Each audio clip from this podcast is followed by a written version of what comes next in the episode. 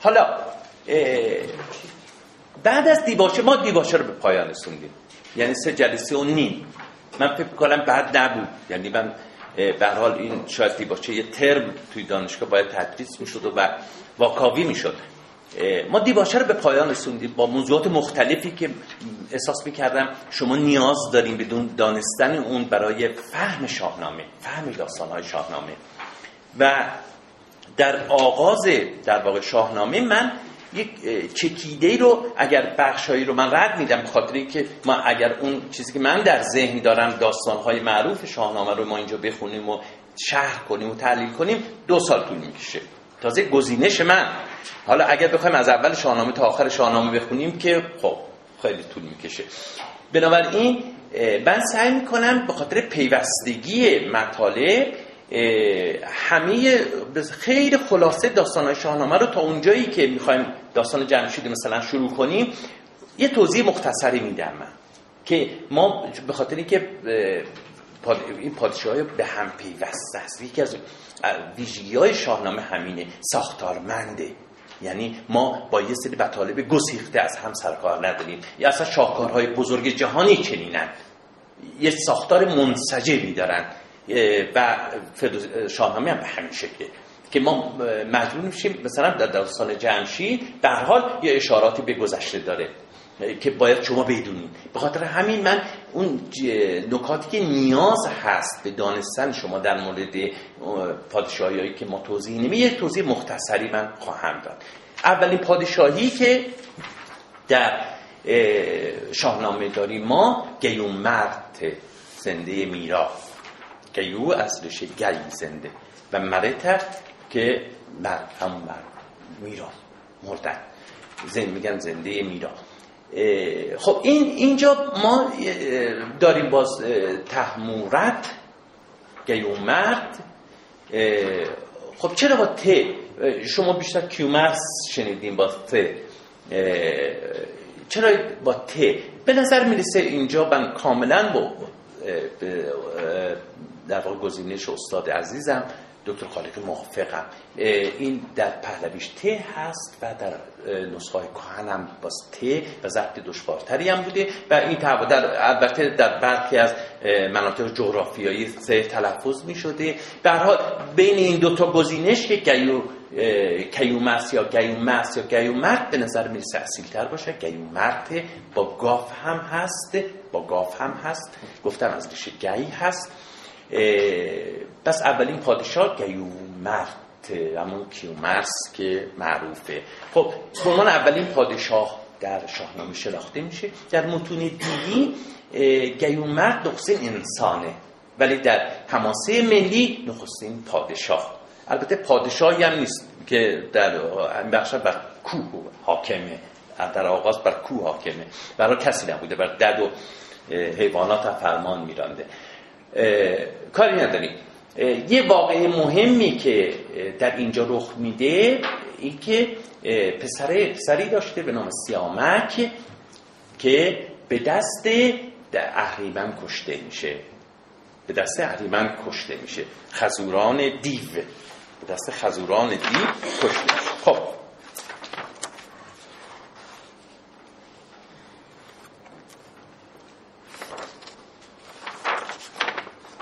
و بعد پسر سیامک هوشنگ که ما در واقع پادشاهی بعدی شاهنامه است انتقام پدرش رو می‌گیره و دیو خزوران رو می‌کشه و انتقام پدرش رو می‌گیره. پس بنابراین نخستین پادشاه ما عبور می‌کنیم گیومرت خب با این توضیح خیلی مختصری که من دادم. بعدا هوشنگ پسر سیامک دومین پادشاه شاهنامه است. پادشاه هوشنگ چهل سال بود و یکی از مسائل بحثانگیز در مورد پادشاه هوشنگ انتصاب کشف آتش و جشن است بود که اگر نگاه کنید اون بخش که حدود 25 بیت هست حدود 25 بیت به نظر دکتر خالقی الحاقیه. و و این روایت هم فقط در شاهنامه اومده. این روایت کشف آتش و بله کشف آتش و جشن منصوب به هوشنگ فقط در شاهنامه اومده. من در یه مقالی مفصل به این مسئله پرداختم. توی هنوز چاپ نشده. توی ولی اکادمی های من هست وبلاگ من هست. می‌تونین پیدا کنین دوستانی که به این مسئله علاقه مندن می‌تونن اونو بخونن. و نتیجه که من رسیدم پنجا پنجاست. یعنی خود من به نتیجه قطعی نرسیدم که حتما اصلیه. ولی به گمانم باید در متن شاهنامه قرار بگیره منتها در اون قلاب تردید نه در حاشیه. اینا فرق می‌کنه. من توضیح دادم فکر کنم براتون. وقتی که در متونه تصحیح شده شما نگاه می‌کنین اگر بیتی مصحح به نتیجه قطعی می‌رسه که الحاقیه جاش توی پانوشته. درسته؟ جاش تو پانوشته. ولی اگر به نتیجه قطعی نمی‌رسه و تصور ممکنه که اصلی باشه و ممکنه الحاقی باشه اینو در متن میاره داخل قلاب. دیدین که خیلی مطالبی که در متن می‌بینید داخل قلابه این حکم داره توجه کنید. که تردید داره به سلام مصحه نسبت به این. و به خواننده القا می‌کنه که این خیلی قطعی نگید. ممکنه اصلی باشه ممکن اصلی نباشه. من تصور می‌کنم این بیتا جاش در متنه و با این قلا خب پنجاه پنجاه. ما تصمیم واقعا دشواره که ما این از شاهنامه بیرون کنیم. این نتیجه که من رسیدم. پس بنابراین میگن که در زمان هوشنگ هوشنگ پیشدادی آتش اختراع شد. و میگن که رفته بوده یه ماری بیرون میجهه و بعد سنگی رو پرتاب می‌کنه به طرف مار و بعد این سنگ به مار نمی‌خوره. ولی برمیخوره به سنگ دیگه. سنگ چخماق بوده ظاهرا. آتش می‌گیره و اونجا متوجه میشن که در واقع این آتشی یه گیاهی هم بوده اونجا میسوزه و بعد به همین طریق آتش کشف میشه. و بعد جشن صده رو هم به دنبال همین آتشه که هوشنگ بنیاد مینه خب پس از هوشنگ ما میگذریم. پسر هوشنگ تحمورت. و مهمترین کاری که این تحمورت می‌کنه و سومین پادشاه پس ما پادشاهان شاهنامه رو سلسله ها رو من براتون شاید نگفتم الان میگم. پس سلسله هایی که در شاهنامه ما داریم اول پیشدادیانه بعد کیانیانن. درسته؟ کیانیانن. بعد از کیانیان اسکندر میاد. اسکندر میاد. بعد ملک و اشکانیان هستن. اشکانیان هستن. بعد ساسانیان. خب پس این سلسله رو توجه کنید در شاهنامه. الان ما در چه دوری هستیم؟ پیشدادیان. پیشدادیان. خب سومین پادشاه پیشدادی کیه؟ تحمورت. تحمورت. خب اینجا یکی از کارهای مهم تحمورت اینه که اهریمن رو دیوان یا اهریمن رو برای با اهریمن یکی انگاشته میشه دیو با اهریمن. من توضیح میدم در مورد دیو. اینکه اهریمن رو اسیر می‌کنه و سوار اون میشه و بر گرد جهان میدواندش. این یکی از کارهای و دیوان رو به اسارت خودش در بیاره. همون دیوانی که در گذشته در واقع پسر کیومرس کشتن سیامک و و مزاحم پادشاهان بودن. و این همه رو به اسارت در میاره این دیوان رو. و بعد دیوان به تحمورت میگن که به ما آزار نرسون در ازاش ما کاری برات انجام میدیم. به شما خط و نوشتن میآموزیم. خط و نوشتن و در شاهنامه هست. میگه چندی خط از رومی و چینی و فارسی و چی و چی. خب نکته مهمی که می‌خواستم در مورد این دوره از در واقع تاریخ اساطیری ایران من یادآور بشم. توجه کنید که ما با دوران بس دور سر کار داریم. خب این سلسله بیدیم اساطیری. یعنی تا زمانی که شاهنامه از آغاز تا پادشاهی دارا که بازماندی نام داریوش سوم هخامنشی ممکنه باشه خب ما با یک داستان های اساتیری غیر واقعی حالا بگیم غیر واقعی سر و کار داریم. ولی خب در متن این بعدها من توضیح خواهم داد. در متن این داستان های اساطیری و پهلوانی البته رخدادهای تاریخی هم به چشم به چشم می‌خوره خصوصا اون چیزی که مربوط به اشکانیان باشه. خب؟ ولی به حال تا زمان دارا ما با یه دنیای اساطیری سر و کار داریم. به ویژه این بخش هایی که الان داریم و می‌خونیم زبانش برمیگرده به سالیان بس دور که هندی در واقع میگیم منشه اینان میراث هند و ایرانیه. توجه کنید در یک دورانی وقتی آریایی به سمت ایران میان ما ایرانیا و هندیا به صورت مشترک نیای مشترک ما در اون قسمت هایی که میگن حالا سیبری هست یا پایین تر از سیبری با جای دقیقش هم نمی‌دونیم. در اونجا با هم زندگی می‌کردن. خب بخشی از این آریایی به ایران میان بخشی به هند میرن. خب؟ خب الان وقتی که ما میراث مشترک اوستا با وداها خب؟ وقتی ما مقایسه می‌کنیم می‌بینیم یه سری میراث مشترک داریم.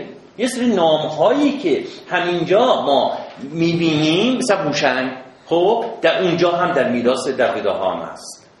سرای تعونه فریدون نامینی که در اینجا هم هست در اوستا هم هست در متون هم هست. جمشید به همین شکل ییمه خب؟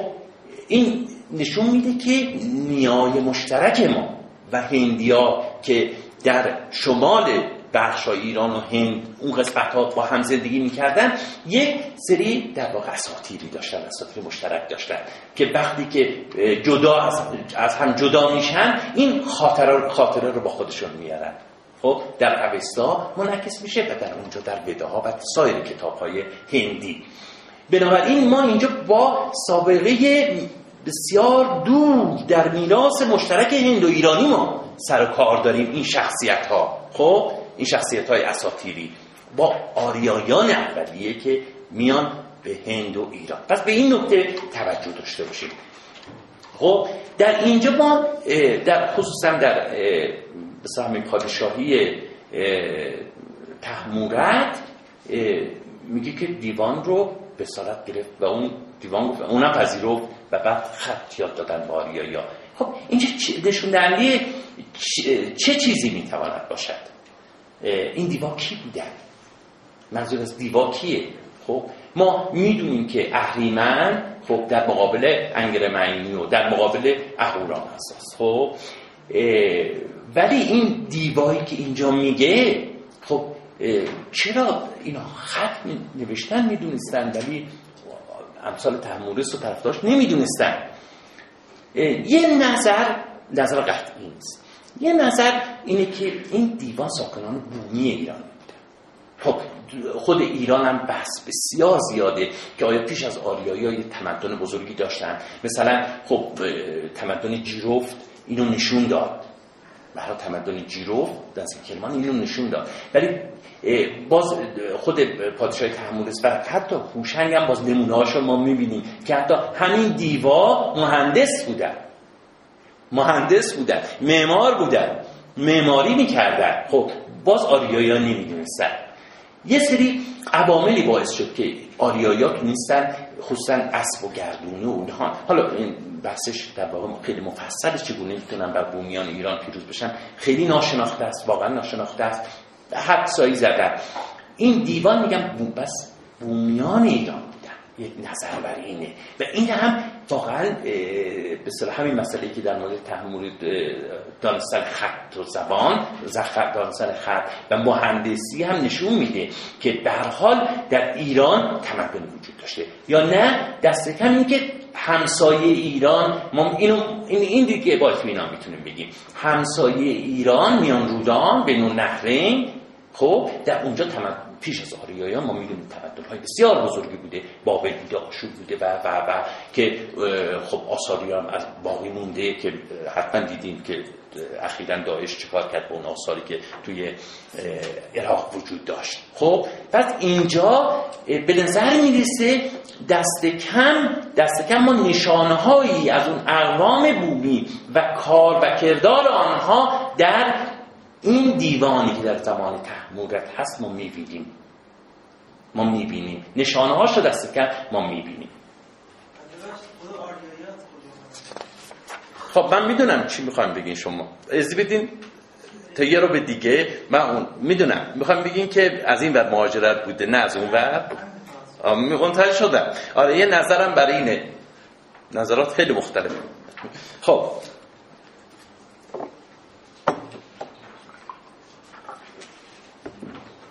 خب باز توضیح دادیم ما. فرمودت هم تمام می‌کنیم. پس می‌رسیم به اولین پادشاهی. که جمشید باشه و داستاناشو شروع می‌کنیم اصلا جمشید کی بود؟ پادشاهیشو. و بعد بلا فاصله می‌بینیم دو سه صفحه که از جمشید بخونیم پادشاهیش در واقع می‌رسیم به زخاب و نخستین داستانهای نامدار شاهنامه از همینجا شکل می‌گیره. مناسبات بین زخاب و با جمشید. و باز هم این گفتم بلمایه هندو ایرانی داره توجه کنیم خود جمشید خصوصا جمشید که اساطیرش برمیگرده به دورانی که حتی شاید مثل اصل یخبندان بوده در اون قسمت های سیبری هوای سرد سیبری. اون نشانه هایی رو ما حتی در این داستان هم می‌بینیم. و وقتی که داستان خوندم اون اشاره ها رو من توضیح میدم.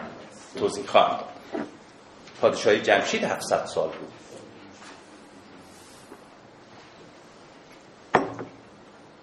چو گیتی سر آمد بران دیوبند. دیوبند کی بود پس؟ ببینید من باید اون توضیحات رو می‌دادم تا این داستان ها رو شما بعد از این مین مرتب ارجاع میشه بدونید. دیوبند کی بود؟ تحمودت پدر جمشید. چو گیتی سر آمد بران دیوبند جهان را همه پند او سودمند. موقف المعانی اینها موقف با های بعد. به سوگندرون شد دل هر کسی نیامد بران روزگاران بسی. گرانمایه گرانمایه جمشید فرزند اوی. پس بعد از این اتفاقات افتاد. کمر بست یک دل پر از پند او خب اینا برمیگرده به اوی برمیگرده به طهمورث که پند داده. خب طبیعه هر پادشاه در واقع که نزدیک های مرگش معمولا اندرز هایی که ما در سراسر شاهنامه می‌بینیم. در نزدیک های مرگ اندرز میدن به پادشاه جدید به فرزندشون یا پادشاه جدیدی که می‌خواد بر تخت بنشینه. میگه پر از پند اون رو اندرز هایی که از پدرش شد برآمد بر آن تخت فرخ پدر. به رسم کیان بر سرش تاج زر. کمر بسته با فر شاهنشهی توجه کنید پس فر نه فر. پس بنابراین پادشاه نمی‌تونستن بدون این نه پادشاهی کنن.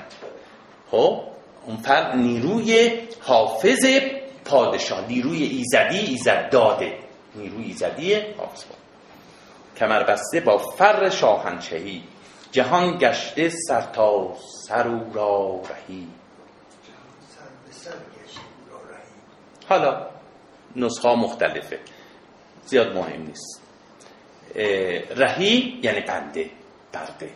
خب؟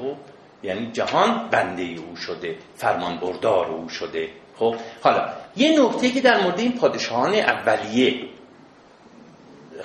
گفتنیه و باید توضیح بدم اینه که ما تا زمان فریدون تمام پادشاهان بر سراسر جهان فرمان میرانند. حکومت می‌کنن. خب پس اینجا ما هنوز با مقول ایران ویش ایران سرکار نداریم. پس کل جهانی و بعد از زمان فریدون و پسرانش اون تقسیم بندی صورت می‌گیره ما می‌بینیم که ایرج بر ایران حاکمه. سلم بر روم و تور بر توران. توجه داشته باشه پس تا اینجا تا زمان فریدون پادشاهان بر کل جهان حاکمن. فرمان فرمان میرانند. زمانه براسوده از داوری. به فرمان او دیو و مرغ و پری. خب میگه زمانه از داوری. خب یکی از معانی داوری بسیار مهمه. من خواهش بکنم این سراسر شاهنامه تکرار میشه. یعنی جنگ و ستیز. پس یک معنی داوری یه معنی که در واقع امروز به کلی مطروح شده جنگ و ستیزه. در شاهنامه فراوان به کار رفته. حافظم استاد میگه سور بهتر از جنگ و داوری. بله بله بله بله. ولی امروز دیگه کاربردی داوری به این معنی نداره. خب زمانه براسوده از داوری. و جمشید اومده و زمانه از جنگ و ستیز آسوده شده. به فرمان او دیو و مرغ و پری. توجه کنیم توی پادشاهی زحاق ما خواهیم دید که در اون زمان در واقع دیوان با آدمیان آموزش نداشتن. پس دیوان جدا بودن آدمیان جدا و اینجا مشخصه ددم جدا. پس اینجا داره میگه هوشنگ بر پری و پری هم جدا. خب پیریگان من توضیح میدم. پس در اینجا داره توضیح میده که هوشنگ بر اینا فرمان روایی داشت. جمشید. ببخشید. جمشید بر اینا فرمان روایی داشت. بر کی؟ بر دیو و مرغ و پری مرغ من حیوان. منظور پرندگان حیوانات. خب؟ حالا یه نکته راجع پری که شاید دوستان بدونم من, من فقط اشاره می‌کنم. ببینیم ما امروزه پری مثبته. به شخص مثبت دیگه نه؟ به معروف به زیبارویی دروبایی ولی در گذشته های دور گذشته های دور اینجوری نبوده. یعنی در اوستا ما می‌بینیم که پیریگان در کنار جادوان و کویان قرار می‌گیره. یعنی جاد نه نه متفاوت. نه منظور نیست. در کنار به حال نیروهای اهریمنی هم توجه داشته باشه نه. دستی هم به این سادگی نمی‌تونیم بگیم. پس در اوستا ما وقتی اونجا نیروهای شر رو اهریمنی رو نام می‌بره یه جادوان کویان پیریگان. خب پس از دید متون مذهبی پیریان جزء پریان جزء نیروهای اهریمنی هم خب و ما در تاریخ در واقع دین زرتشتی هم داریم. مثلا کلساسپه یا گرشاس بزرگتر پهلوان ارستاییه یعنی اگر رستن نبود کلساسپه یا گرشاس بزرگترین پهلوان ما بود. و اونجا در اوستا اومده که با یک پری به نام خنسعیتی پری خنسعیتی آمیزش می‌کنه کلساسپه و اونجا یکی از بزرگترین جرم های همین گرشاسب همین در واقع آموزش با پریه. چرا؟ بخاطر که نیروی اهریمنیه. توجه کنید نیروی اهریمنی. بعدها ما توی داستان های مختلف شاهنامه می‌رسیم. داستان رستم سهراب می‌رسیم داستان داستان سیاوش می‌رسیم که اساسا ازدواج آدمی با پری سروش شومی برای فرزندی که از پری میزاید داره. که حتی منشه خود در واقع تهمینه و مادر سیاوش رو هم پری می‌دونن که اون سرنوشت دردناکی که ما شاید می‌دونیم تو داستان هایی مثل رستم و سهراب و داستان سیاوش سرنوشتی که بر سر سیاوش میاد و رستم و سهراب کار نداره پس بنابراین در اوستا پری نیروی اهریمن پریگان یک نیروی اهریمنی هم. خب اما به این نکته توجه داشته باشید که خود پری پیش از اصلاحات زرتشت به عنوان یک بربانوی بربانوی کوسم باروری. توجه داشته باشید بعد هاست که در اثر اصلاحات زرتشت این از اون علیکه در واقع بربانوی به زیر کشیده میشه مانند بسیاری دیگر از ایزدان و ایزدبانوان خب اما خود این پری با کارویژی خودش و وظیفه‌ای که در اون زمان بر عهده داشته خیشکاری خودش در اذهان میمونه. سوای متون دینی زرتشتی این جایگاه اصلی خودش رو حفظ می‌کنه حتی بعد در طول دوران حاکمیت دین زرتشتی و بعد از اون تا به امروز. ما می‌بینیم که پری اصلا چهره در ادبیات فارسی دست کم چهره مثبتی داره و البته پریزدگی و جنزدگی که دوست ما گفت به بیشتر بعد از اسلام مربوط میشه. این هم وجود داره. ولی غالبا پری در اذهان به عنوان یک در واقع چهره مثبتی ازش بسر زیبایی دلربایی و فریبندگی است خب من این به خاطر این بیشتر توضیح دادم راجع پیریگان که ما بر می‌خوریم و باید بدونیم این به صلاح فونکسیون و یا خیشکاری در واقع پری جهان را فزوده بدو آبرو فروزان شده تخت شاهی بدو. تخت شاهی درخشان شده. به کی؟ با وجود به او با وجود این جمشید. اما به مصر اول چی بخواد بگه به ما؟ جهان را فزوده بدو آبروی. یعنی چی؟ یعنی می‌خواد بگه که جهان هم از این اعتبار گرفته. اعتبار پیدا کرده.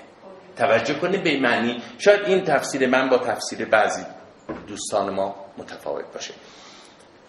من تصور می‌کنم این به تو باید اینجوری معنی کرد. یعنی جهان اعتبار گرفته. اعتبار جهان با وجود این جمشید فزونی یافته. جهان را فزوده بدو آبرو.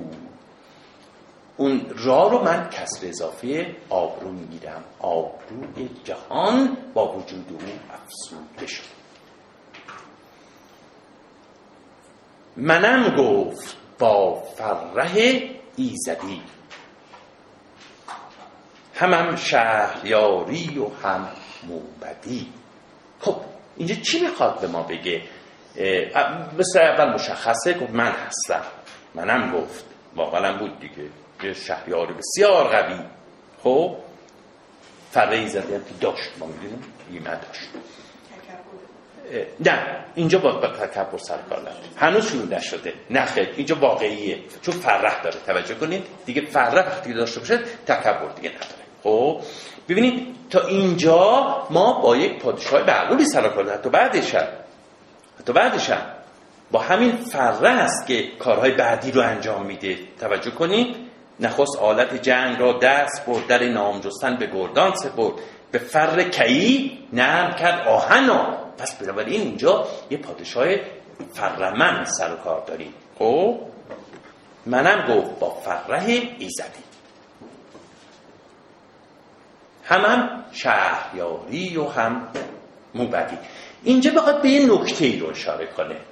و اون نکته اینی که در آغاز تقسیم وظایفی وجود نداشت. ما یک کاست در آغاز ما با یک کاست های طبقاتی سرکار نبودیم سرکار نداشتیم. یعنی پادشاه پادشاه هم وظیفه روحانی رو انجام می‌داد هم وظیفه سپاهیگری رو انجام می‌داد و هم وظیفه چی؟ پادشاهی. خودش پس اینجا ما در این دوره به سر می‌بریم که همه وظایف بر عهده کی بود؟ پادشاه بود. خب؟ بر عهده پادشاه بود.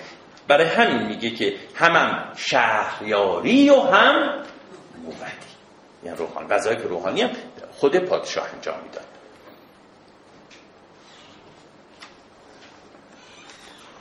بدن را زبد دست کوته کنم.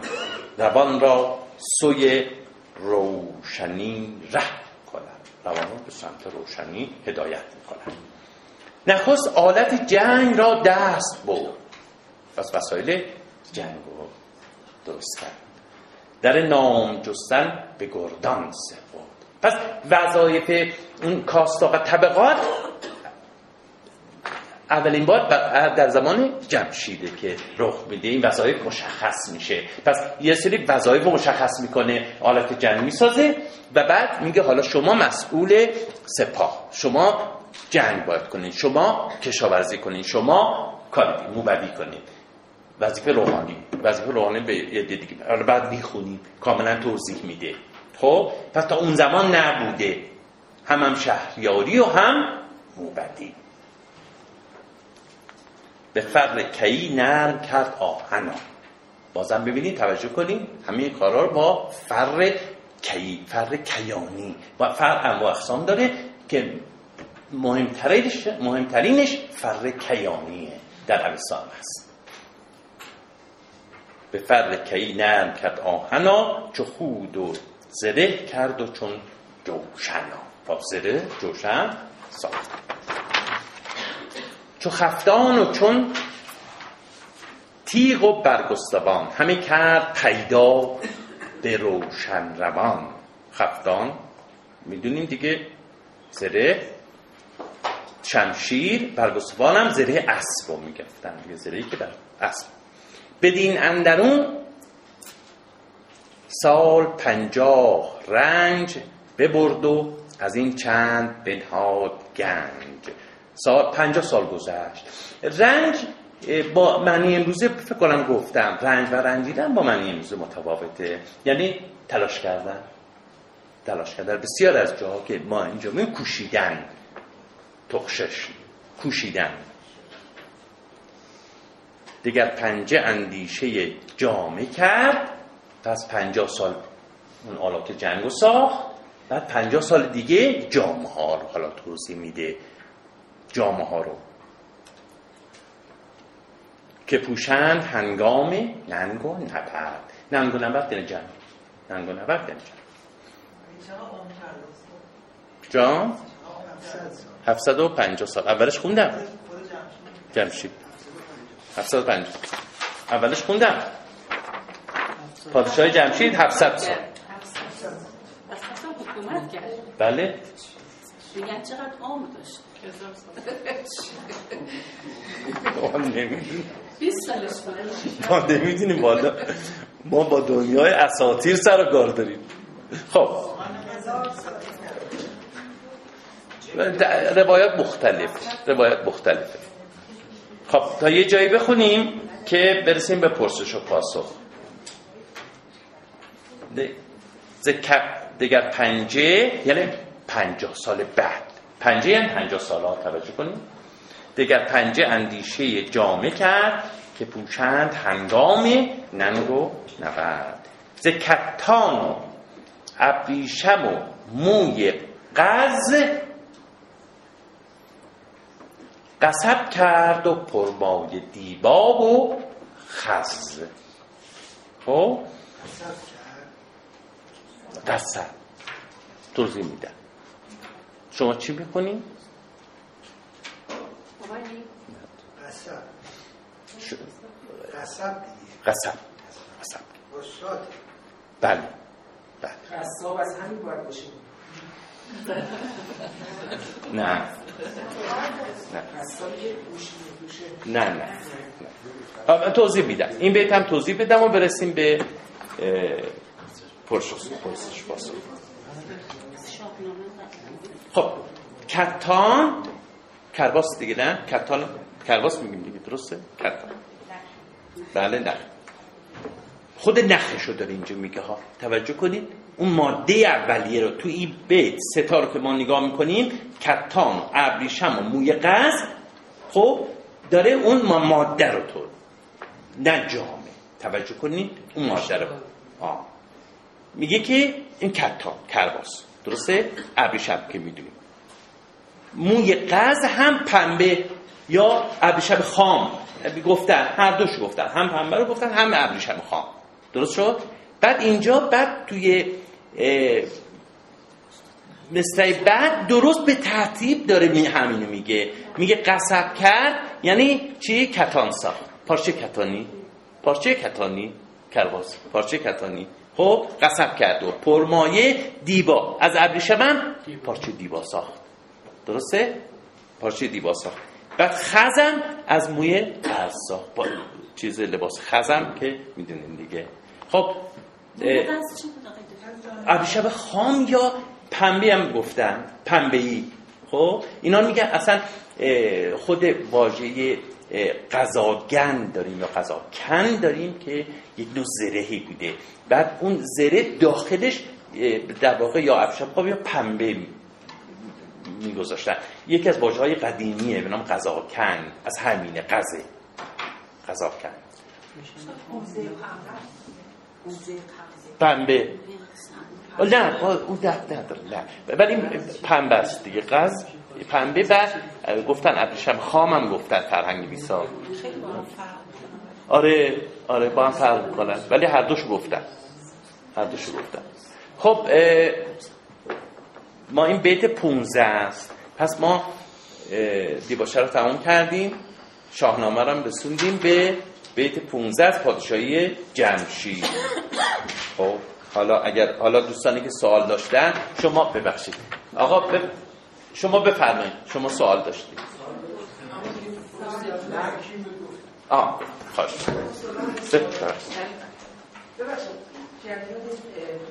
این ستایشگری و متنی که این شاعرها از پادشاه دارن خیلی مطلب خیلی مهمیه در این شاعرهای ما بعضی مثلا ناصر خسرو گفتن که با یه شعر معروفی داره که من دور بعد دور را که من من نیستم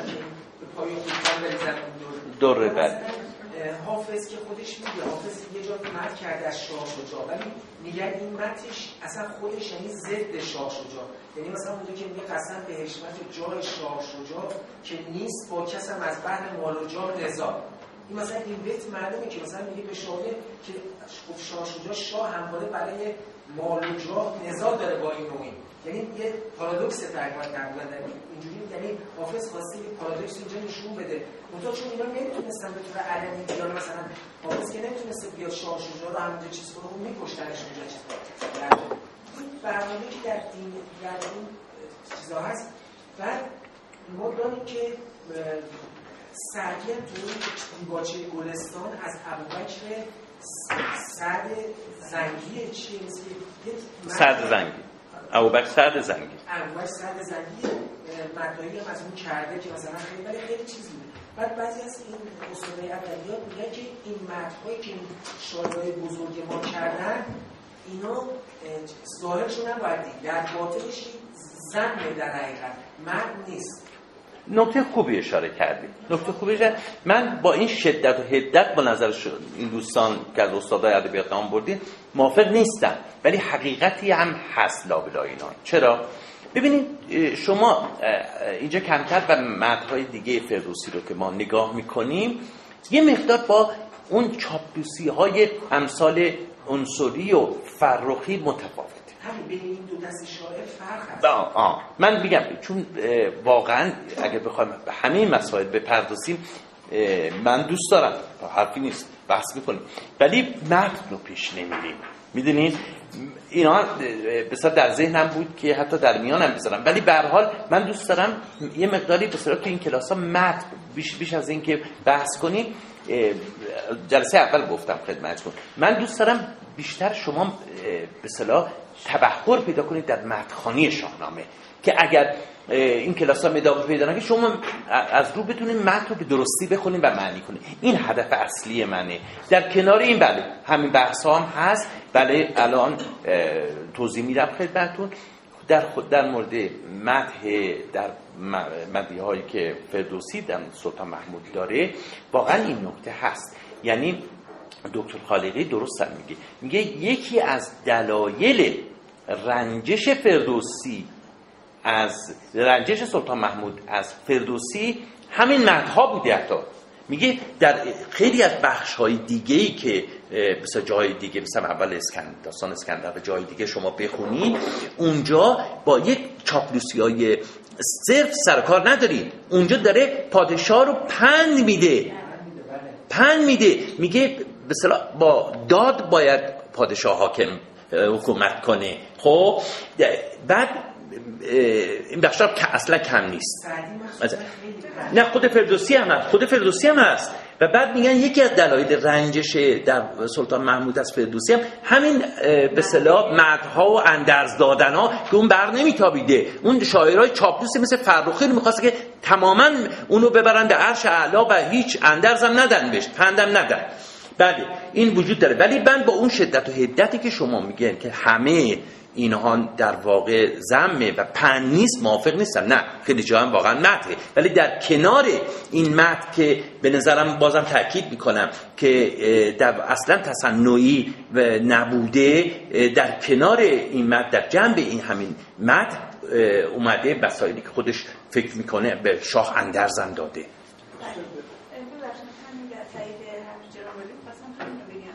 که حالا این متنی که ما الان در متن سلطان محمود می‌خونیم یک بخشش هم ممکنه که در لابلای اون حقایقی که شما میفرمایید که حالا از بطنش نشأت گرفته و از اون شم سیاسی اون روزگاری آفرین. شم سیاسی اون روزگار درسته کاملا. حالا طبق زمان یه قضیه دیگه که حالا ما از کل ادبیات می‌بینیم هست این است که بیشتر مردها حالت اینو داره که به صورت غیر مستقیم از مخاطب خودش می‌خواد که اینطوری باشه.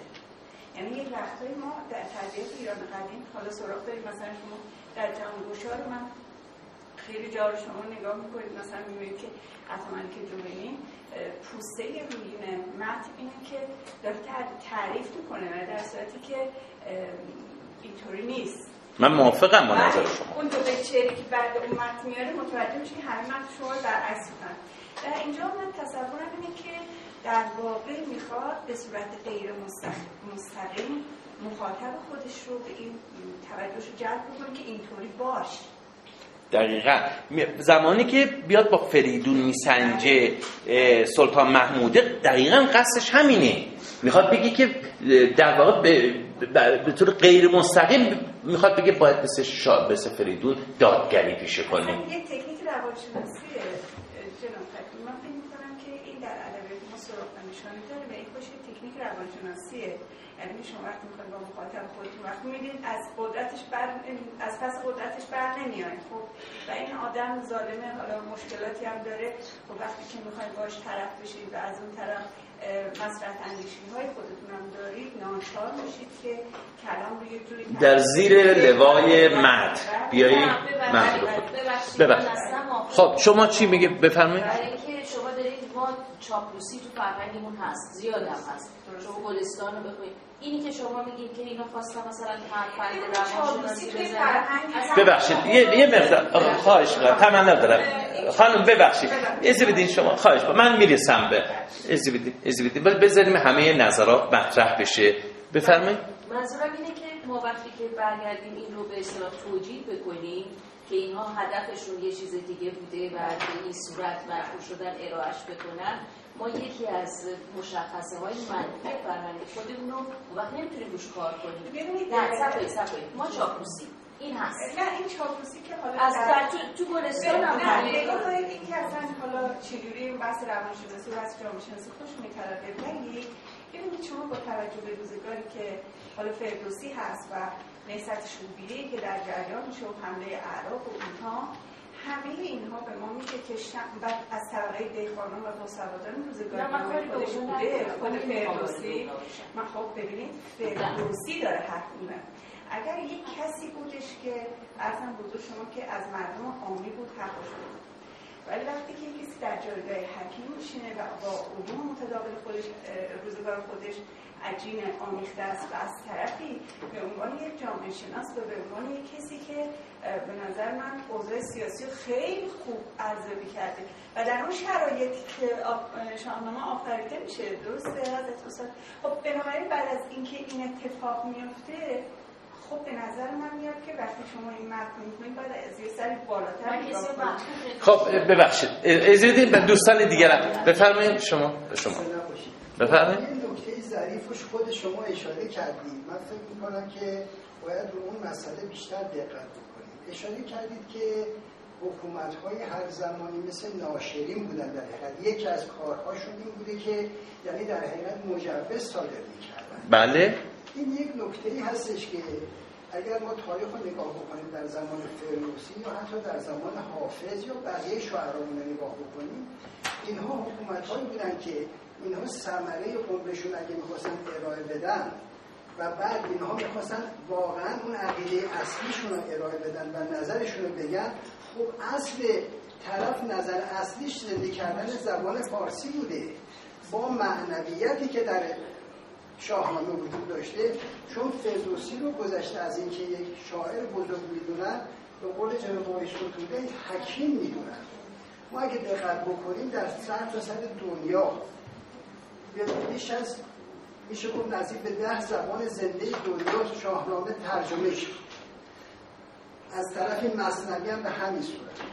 علتش اینه که شخصیت های بزرگی مثل اینها می اومدن برای خاطری که ثمره عمرشون رو ارائه بدن می‌گفتن اون فلسفه مصنوی میگه و ضرورت دوم به خر آن حکیم کرد تعظیم و لقب دادش کریم.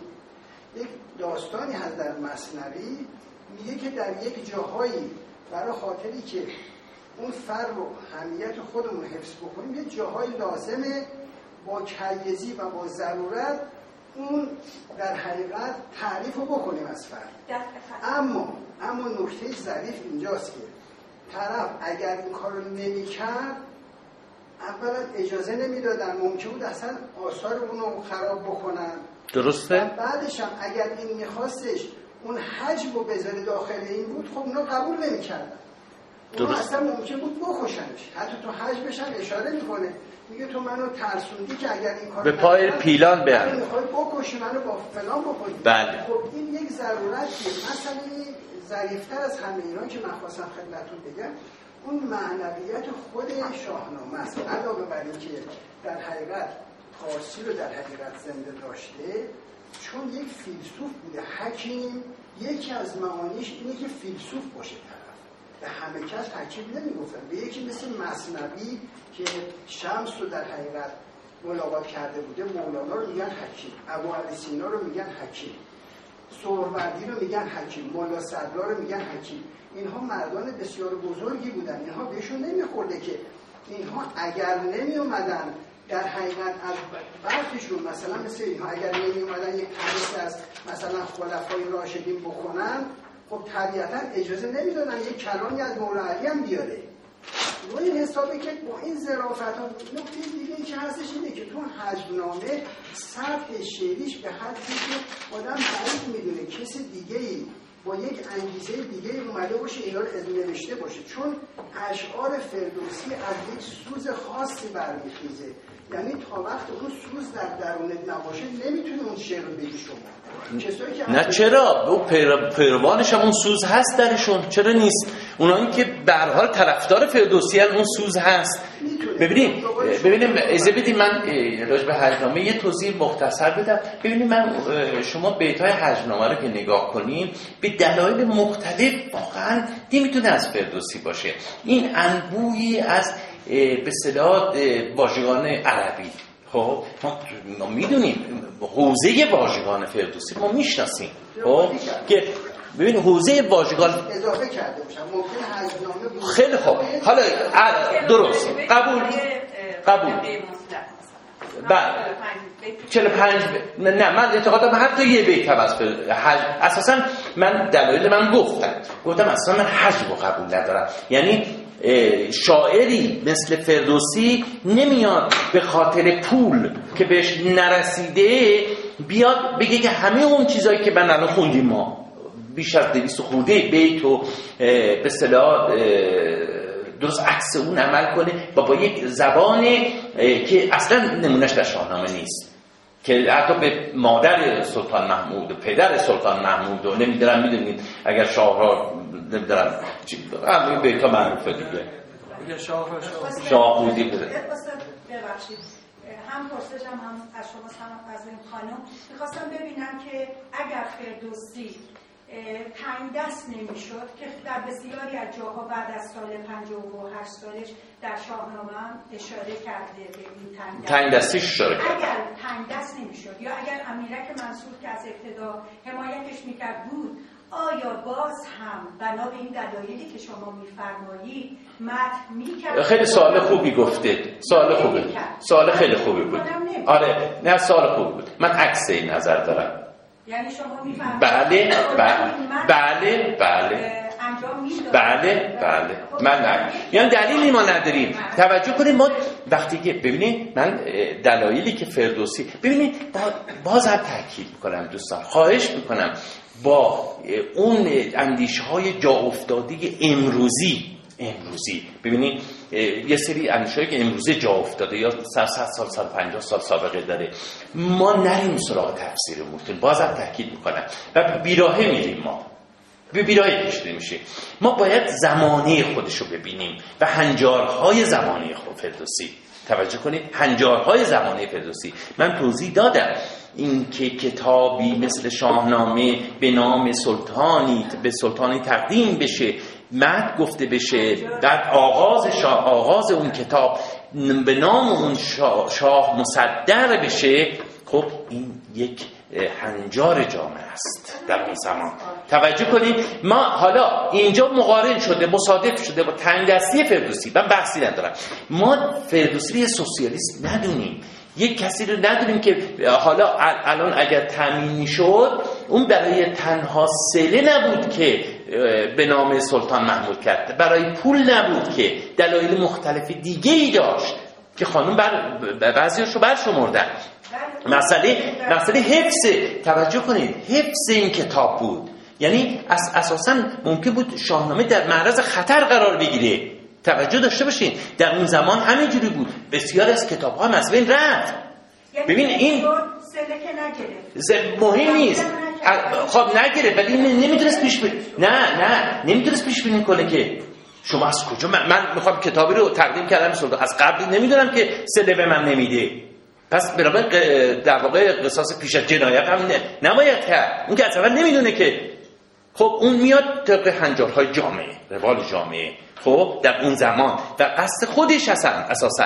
در اینکه از اون آغاز دیدیم که به اون دوست مهربانش می... چی میگو؟ گفتش که اون توصیه کرد گفت به شاهان سپار. خب و بعد خب اومده این کتابو متن گذاشته به نام سلطان کرده و خب همه جا هم تعریفش کردن. بله در اون موقع اصحاب قدرت. خب بعد برای همین ماندگار شد.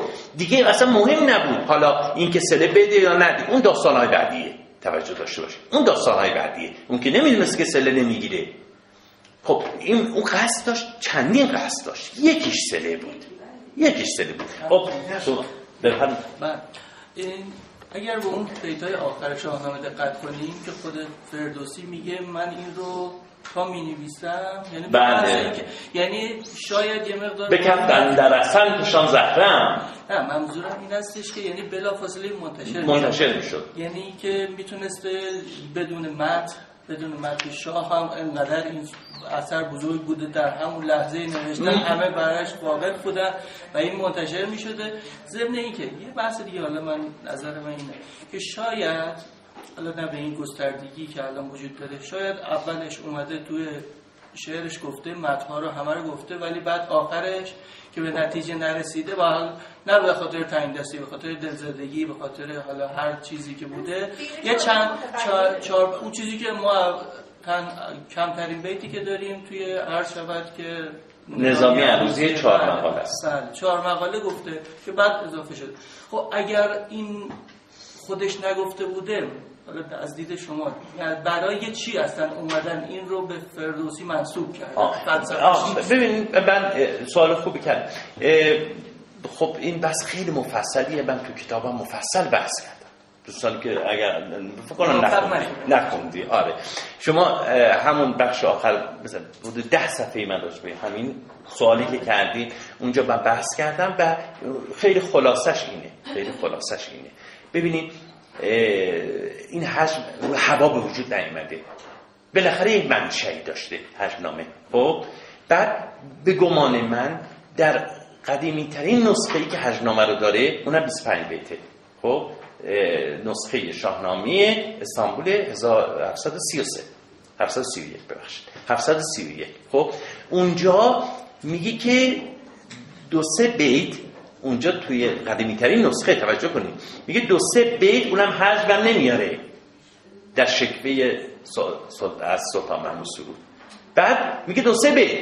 بعد وقتی حجمنامه رو بعدش رو می‌خونیم می‌بینیم 25 بیته. بعد امروزه میگیم 203 بیته. داستان چیه خب؟ ببینید شما ببینید من عکسش هم گذاشتم تو اون کتاب. عکس همون نسخه هم گذاشتم. میگه دو سه بیت گفت. بعد 25 بیت می‌بینیم. بعد همه همه بیت های رو که جمع کردم نزدیک 250 بیته بعد بقیهش چیه؟ نتیجه که من گرفتم این بود. خود فردوسی در پایان شاهنامه در پایان شاه در پایان داستان فکر کنم اگر اشتباه نکنم خسرو شیرینه. در اونجا میاد در واقع آخرین در بیت هاست که متوجه میشه که هیچ سله هیچ چیزی از سلطان محمود به اون نرسیده. درست؟ اونجا میاد شکایت می‌کنه از سلطان محمود. و اون جزء بیتای اصلیه. اتفاقا جزء بیتای اصلیه. و اون بیتای هم هر کسی واقعا هر شاعری نمیگه. مثلا بیتی چیه؟ حسد برد بدگو در کار من. تبه شد بر شاه بازار من. ببینید اینا اینا کمتر از هج نیست. توجه کنید. من گمان می‌کنم که همین بیت ها و امثال این بیت بازم هست. مایه دست مایه حجم نام سرایان شده. یعنی همین بیت هم نگاه کنید توی حجم هست. خب از همینجا شروع کردن اونایی که دلشون سوخته به خاطر سلطان محمود اون علاقه شدیدی که بیشتر شیعیان. یعنی ما اون تمای به مذهبی رو بیشتر توی هجدامه می‌بینیم. که از یه دید شیعی این شاهنامه این بیتا سروده شده. خب برخلاف اون که من تصور می‌کنم در همون جمع نوشتم که علاقه به اون جنگ مذهبی فردوسی نداشته. خب در سراسری همین بیتای, بیتای مدهی که ما امروز خوندیم کوچکترین نشاره به مذهب سلطان محمود نیست. نه اینکه بخواد اونو ندید بگیرید اصلا نمی‌خواد وارد این مسائل اختلاف افکن بشه. بحث من اینه. اصلا نمی‌خواد خب در هر در هر ما می‌بینیم که دائما مسائل مذهبیه که پیش کشیده میشه و فردوسی می‌بینیم که در دیباچه بیات جایی که ضرورت نداره فرار می‌کنه از این بحث‌های اختلاف افکن. ببین نکته اینه. من تصور می‌کنم از بیت های اصلی شروع میشه دستمایه بوده برای در واقع نامه. نصیحت ملوک داره. میگه به نوبت ملوک اندرین سپه سرای چون نوبت توست این ملک آفرین. اینو فراوان تو همین متنهای فردوسی هم می‌بینیم ببین اینا هر شاهی خوشش نمی اومده از این نکات که بیاد طرف پند و اندرز بهش بده. این یکی از ویژگی های اصلا حافظ که یه داستان دیگه ای داره. واقعا حافظ حالا الان بحثش نیست. فرصتش نیست که من راجع به حافظ دیگه بحث کنم. ولی این متنها رو نباید فقط چاپلوسانه دید خانم. من یه مقداری اون طرفم نمیافتم اون ور با من نمیافتم ما مشکلی که در طول تاریخ داشتیم قانونمند نبودیم. اصلا قانون همیشه فردی بود. شاه بود تصمیم می‌گرفت که چه اتفاقی بیفته. یعنی قانون نبود روی جامعه. برای همین اینها مجبور بودن به جای اینکه به قانون متوسل بشن برای اینکه کارشون رو پیش ببرن می‌رفتن و مجبور بودن به شخص شاه متوسل بشن. حالا این رو در اندازه های مختلف هر کدوم انجام می‌دادن. یکی مثل فرخی و عنصری. به اون صورت یکی مثل حافظ خب در یک سطح دیگری مثل فردوسی و خب بازده کارشون هم اینا متفاوت بود. ولی نظر منظور من اینه وقتی که اشکال کار ما توی قانونمندی هست که نداشتیم و در طول تاریخ و این چاپلوسی رو که یه بخشش چاپلوسی یه بخشش یه بخشش هست من بحثی ندارم. اصلا فرار از خطره. چون خطرناک بود اگر به شاه مجیز اینم درسته. اینم درسته. ولی من با اون قسمت صحبت تو موافق نیستم. با عرض پوزش. نه. نه نه نه نه نه نه نه. ببینید باز هم باز بازم تاکید می‌کنم و خواهش می‌کنم به متون کهن بس به زمانه روزگار روزگاری که نه نه نه نه. یه چیز دیگه بخوام بگم یه چیز دیگه بخوام با زمان زمانی که این متون در واقع در اونجا پدید میان خب با ارزش های امروزی داوری نکنیم. ما قانون ما وقتی که صحبت از قانون کنیم با یه پدیده مدرن سرکار داریم. ما این با این پدیده مدرن نباید بریم زمانی فردوسی رو تحلیل کنیم. بحث من اینه. خب قانون نکن بدتر از ما. نه خیر قانون. کجا قانون من بودن بدتر از ما بودن پادشاهشون می‌خواست که بره زن غیر کاتولیک بگیره اومد مذهب کشور رو عوض کرد که طبق قانون بره زن غیر کاتولیک بگیره. یعنی به قانون نه. نه باور کنید اینجا قانون بیشتر رو رعایت می‌شده نه والا اصلا کلا ضرورت هیچ قرن چهارم. ضرورتی که شما تو قرن چهارم شاهنامه خیلی زیاد میشه درسته؟ یعنی اول در شروع می‌کنه بعد اصلی هست. درسته؟ اینا برای یک بیس اجتماعی سیاسی مگه شکل نگرفته؟ در شاهنامه سرایی من نهزت شوریه نبوده؟ نه کامل نه کامل فقط من یه نکته بگم. ما فقط من دوست دارم که دست کم از خودمون شروع کنیم و, و واقعا تحمل کنیم نظرهای مخالف همدیگر رو. من خواهی واقعا میگم. دست کم توی اصلا دست کم در این کلاسی که چند نفری ما, ما واقعا نشون بدیم که می‌تونیم حرفای مخالف همدیگر رو تحمل کنیم گوش بدیم. گوش بدیم واقعا من منم اینجا یه نظر دارم. واقعا میگم به نظر همه شما احترام می‌ذارم. یعنی من دیدید که اون جایی که مخالف باشم سریح میگم جایی که موافق من باشم میگم. حالا شما سریع بگی که بعد برسم بشم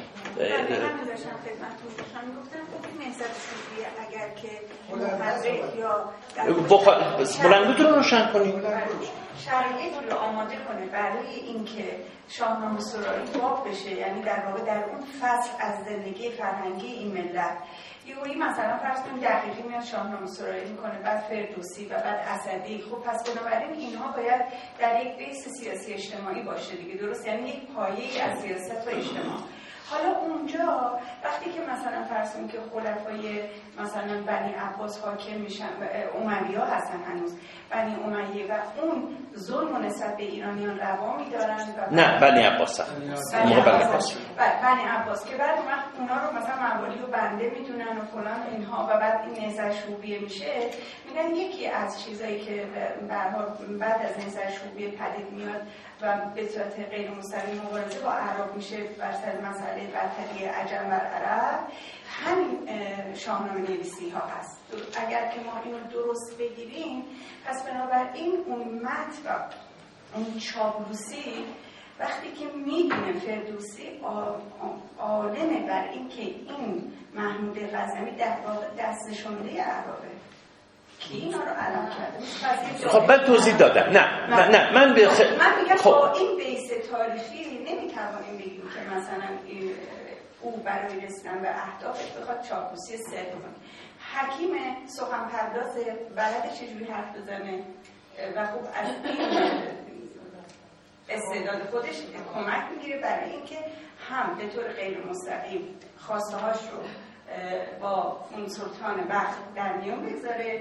و هم پند و اندرس بده بهش متشکرم ببینید این من یه نکته بخوام مخالفت کنم با شما. روی این نکته است. ببینید من توضیح دادم. سلطان محمود ما دورهای مختلف پادشاهش با در نظر بگیریم همه رو نمیشه یکسان دید. از آغاز پادشاه تا پایان پادشاه در آغاز اتکای اصلی او بر ایرانیانه توجه کن.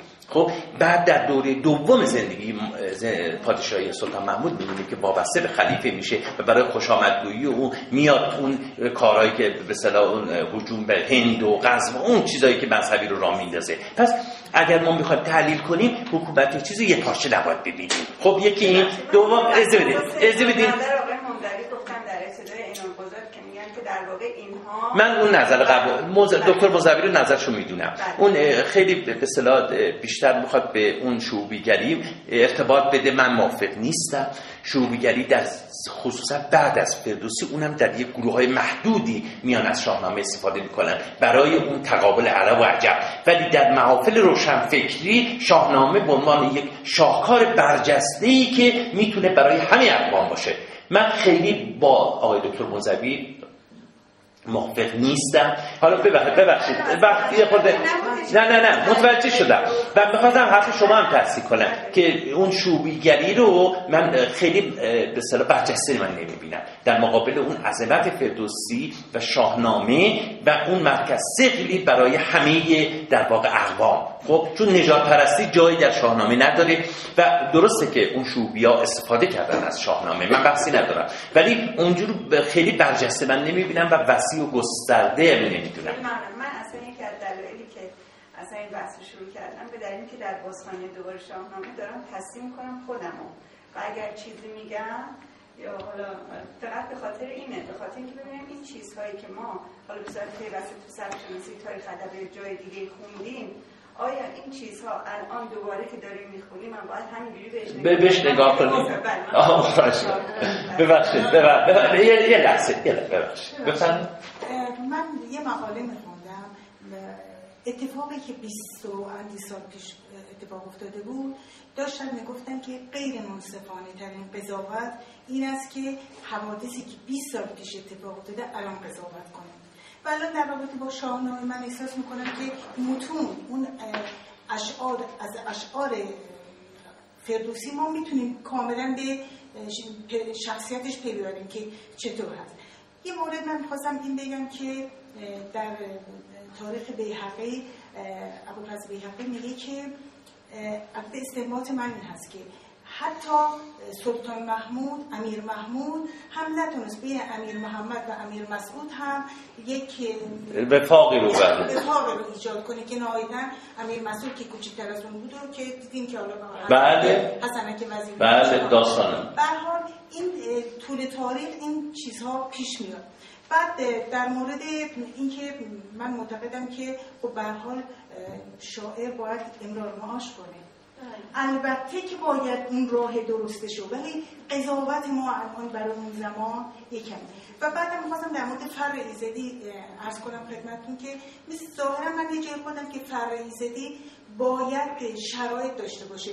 یعنی این جمشید که فر ایزدی داره باید عادل باشه. باید بتونه قطعا هم میجوره قطعا بعد قطعا هم در مورد وحی هم خانم همینو میگن توجه داشته باشید. بعد میگم به پیامبر که وحی می‌رسه میگم وحی فعلی و قولی دیگه. یعنی در واقع اون شخص باید پذیرنده این وحی باشه. یعنی مثل از محمد صلی الله امین بوده که تو ظرفیتش رو داشته که اون وحی در مورد فرعی زده من تا اون شخص اون بالقوه رو اون امکانات بالقوه رو نداشته باشه که نمی‌تونه فرع رو داشته باشه. بله بله همینجوره. خب؟ شما بفرمایید.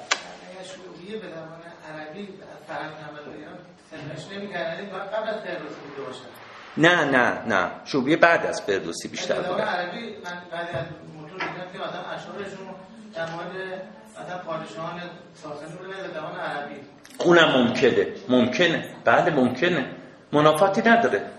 منافاتی نداره. ولی شاهنامه خب من وقتی که کتاب رو الان یه پادشاه ترجمه کرده خوندم چون از گلستان سعید شاید این کتاب به مثلا شاهنامه محمودی معروف نشد اسم خود فردوسی شاهنامه فردوسی باقی همه کتاب اینجوری نبوده که به نام مندوح به شاعر معروف بشن.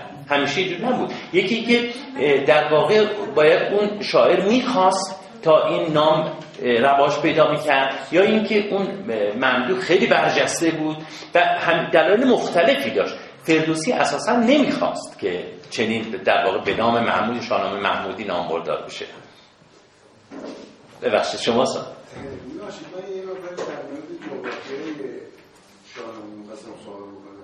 چون توی همین متونی که شما فرمودی یا بیشتر از شرق صحبت می‌کنه از کشمیر و چین صحبت می‌کنه؟ بله همینجوره. درسته درسته. واه این شما سوالایی می‌کنید مردفکنه من باید الان الان پایان کلاس که پنج و ده دقیقه شد. این داستان خیلی مفصلی داره. خیلی داستان مفصلی داره. ولی خب خیلی خلاصه. بله درسته. اساسا به این مسئله توجه داشته باشید که سنت حماسی ما خواستگاه شرقی داره. خب؟ اگر ما به لحاظ دینی نگاه کنیم اوستا مردم اوستا شرق ایرانه. به لحاظ حماسی نگاه کنیم با سیستان شرق ایرانه. طبیعیه که از حماسه های غرب ایران غفلت بشه. خب؟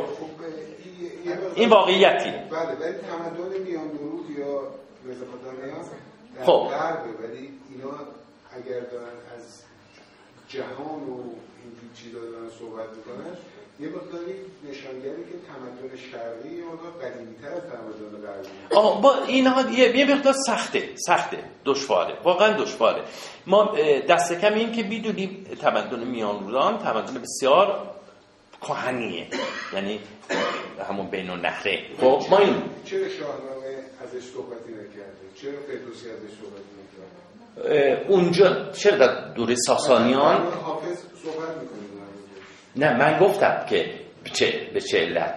اگر خواستگاه شاهنامه رو ما دو تا بسیار سرچشمه بگیریم خب یکی اوستا و یکی هماسه سکایی سیستان خب عمدتا اینا هستن دیگه. بخش تاریخی که ما می‌دونیم به تیسفون و اینا خیلی مربوط میشه. ولی این بخش رو اگر این دو قسمت همه شرق ایرانه پس خواستگاه شرق ایرانه. توجه کنید اونجایی که این هماسا شکل می‌گیره اوستاست و بوتونه اگر شرق ایران صرفا یا چرا از چین صحبت می‌کنه وقتی از چین صحبت می‌کنه از این مسافت خیلی بزرگتری صحبت می‌کنه در حالی که دجله و یا میان درود خیلی نزدیکتر از چین هست. نه نه اون طرف بیشتر ارتباط داره.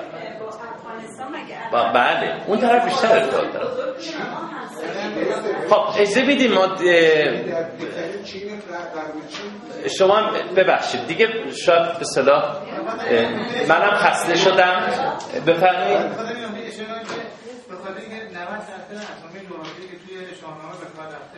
تو شرق ایران و تو افغانستان اونجا افغان اون مدل که من ایران افغانستان ما آره اصلا من یه نظری دارم. من یه جای نوشتم. من یه جای نوشتم. من یه نظری دارم. همون اندازه که ما حق داریم نسبت به شاهنامه میراثمون افغانیان حق دارن تاجیکیان حق حق دارن آذربایجانی هم حق دارن ترکان نسبت به مولوی حق دارن. توجه کنید مثلا مولوی رو به مولوی سادگاش کجاست؟ بلخه. فرهنگ ایرانی رو داره توی ترکیه فعلی قومیه اونجا رشد می‌کنه. خب بزرگترین آثارش اونجا خلق می‌کنه. پس بنابراین همون اندازه که ترکیه حق داره نسبت به مولوی افغانی های ما هم حق دارن به مولوی ما هم حق داریم. یعنی اصلا دور از انتظار نیست که اونها از خودشون بدونن به درست هم من فکر می‌کنم که فکر درستی هم دارن. و حق هم دارن مال خود مال خودشون درسته. یعنی این دیگه بی خودیه. ببینید همینجوری که ما بگیم مال ماست مال شما نیست. نه نه همینجوری که بگیم مولوی مال ماست نه مال شما نیست. این خنده داره. اونها هم بیان بگن که نه مال ما نیست. مال اون چرا؟ به خاطر اون موقع اصلا افغانستان و ایران جدا نبودن. ببینید اینها خنده داره. یا نظامی رو همینجور. اینها دیگه بچگاله است. می‌دونی؟ ولی ما دست کم که به حال ایران مرکز همین کشورها بوده دیگه. خب الان ما میراث داریم ما نباید قضاوت کنیم. واقعا باید بگیم حق با شماست مال شماست. اصلا بحثی نیست. مال ما هم هست. مال شما هم هست. میگم مال شما نیست؟ نه دعوا می‌کردن میمدن یعنی به شوخی مثلا تو همکارا می‌گفتن که شما اصلا اینا همه مال ماست مال شما نیست. اصلا ما یه چیزی کشمکشی داشتیم